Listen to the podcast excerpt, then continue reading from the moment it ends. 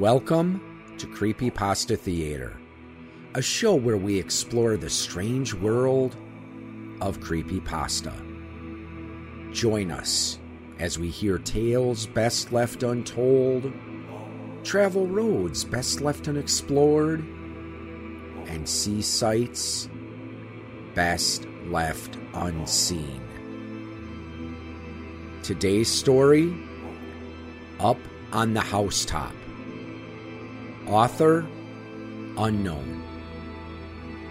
This story can be found on creepypasta.wikia.com and is protected by Creative Commons license. Before we begin this episode, I must warn you that I will be singing in this episode, and please note that I am not a good singer. So hopefully, my singing is not the scariest part of this episode.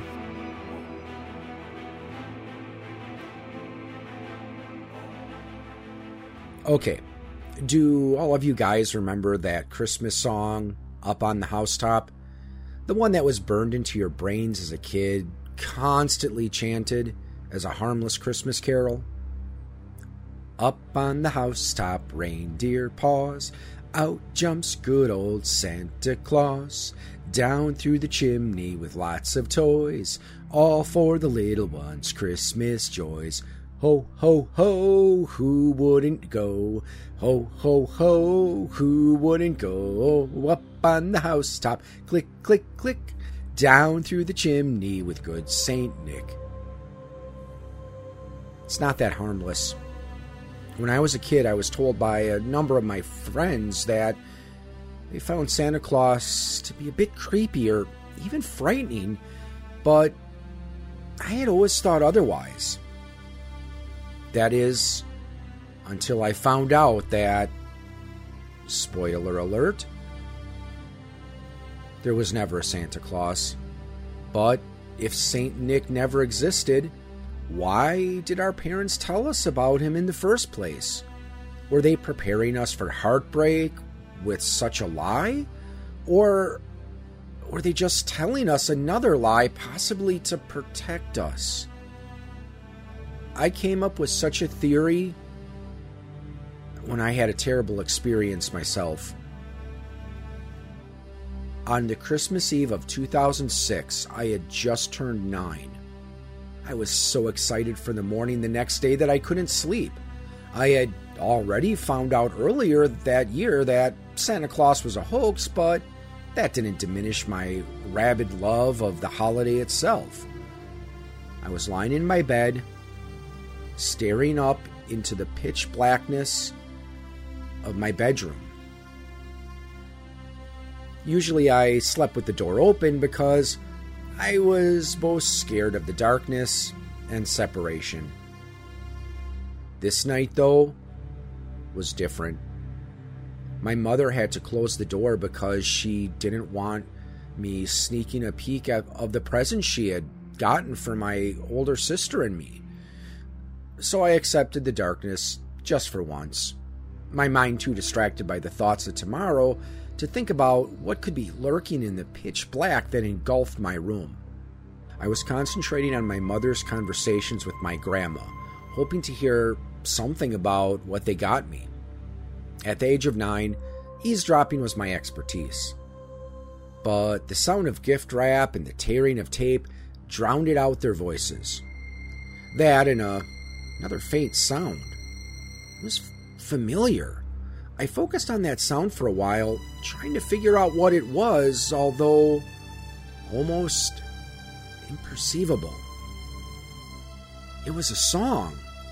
A song I knew very well, one that comforted me for a moment.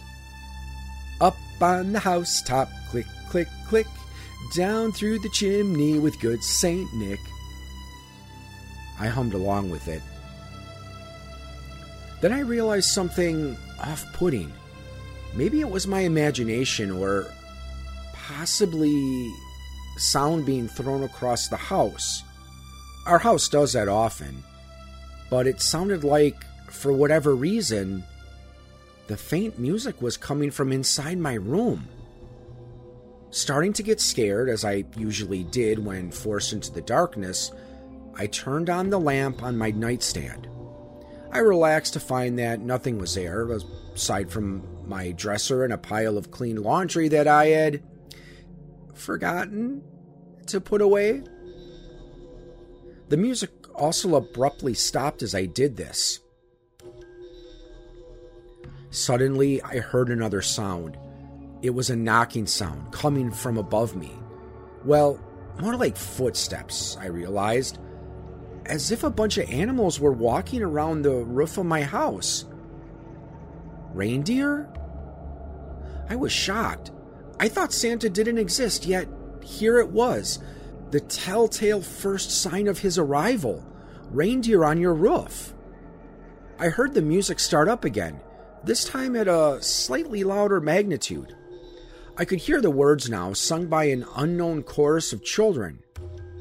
Again, though, it was coming from inside my room. By now, I was intensely confused and equally as frightened. Where is that sound coming from? Why are reindeer on my roof? Am I alone right now? Do Mama and Grandma hear this? Countless questions flooded my thoughts as I heard the thumping from above me and the music surrounding me. They both stopped abruptly. I listened, tense, to see what would happen. I was frozen, now clutching the Bible that I kept under my pillow to ward off bad dreams. It was a common exercise that most of my family practiced, as we were all raised to be ferociously religious. But the Bible did not help me as I looked in horror at the new sound coming from inside my room, directed inside my closet. I heard my clothes on their hanger start to rustle and then the doorknob jingle. I was frozen in fear. None of my body could move, no matter how much my mind screamed Escape, escape, whatever it is, get away from it. The knob turned slowly. The door gradually opened all the way, creaking intermittently.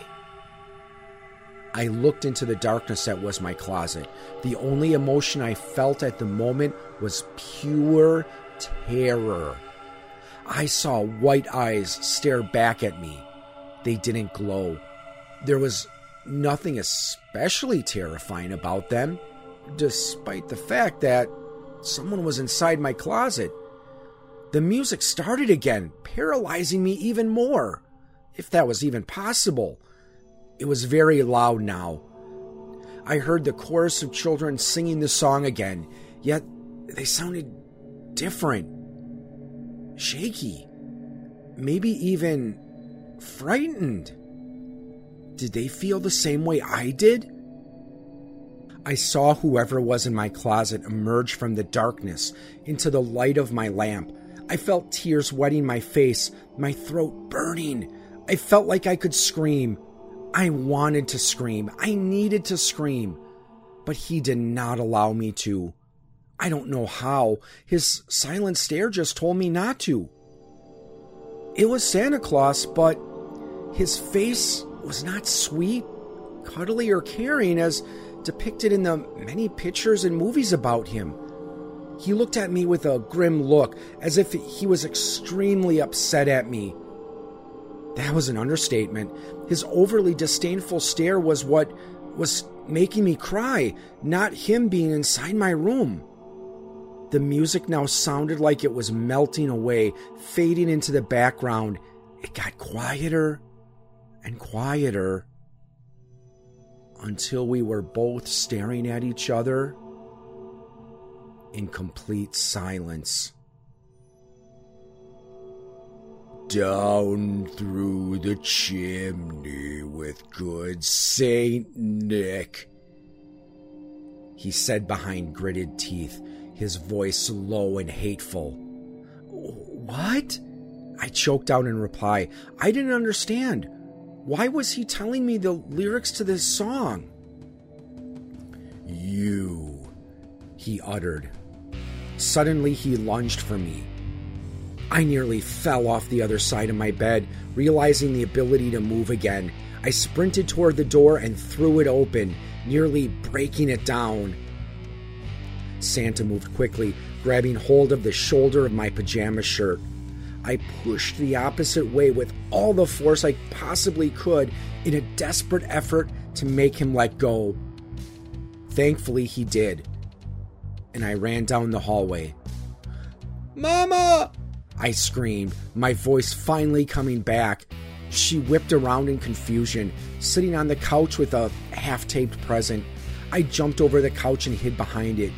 Usually, I would never even attempt to jump the couch as I was terribly unathletic. But in this situation, it was the best idea possible. She stood up, a look of both fear and fury washing over her. Grandma sat on the floor next to the Christmas tree in shock. Mama immediately started toward my bedroom. Santa stood motionless in the hallway, that look of disdain on his face. He never moved until Mama charged at him with all her force. She locked her hands around Santa's throat, gripping it with so much force that it seemed impossible. She must have been powered by adrenaline and the motherly instinct to protect us. Santa fell to the ground within a matter of seconds. And it was only then that my mama let go and began kicking him in the stomach repeatedly as she screamed, Don't ever touch my kids. All the while, that song was playing so loudly it rang through the entire house. He began singing along as he coughed up blood, his evil expression never changing no matter how equally evil my mother was to him. Her sudden power and strength was ridiculous and somewhat amusing. Yet he remained unchanged, singing along with hate until passing out.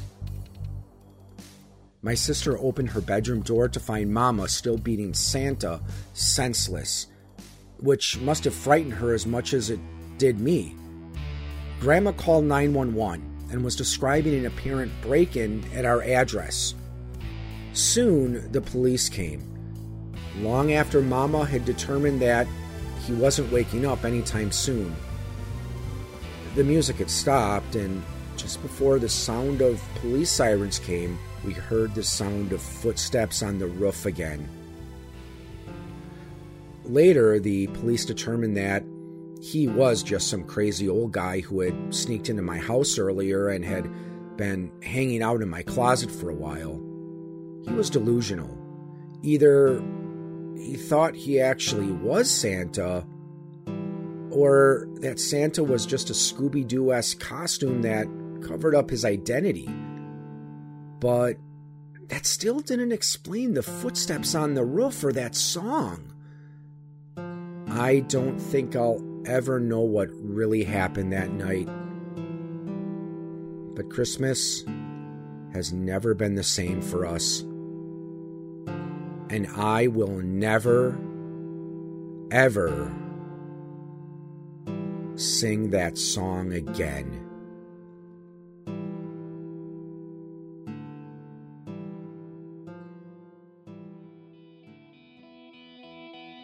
You have been listening to a presentation of Point of Insanity Game Studio.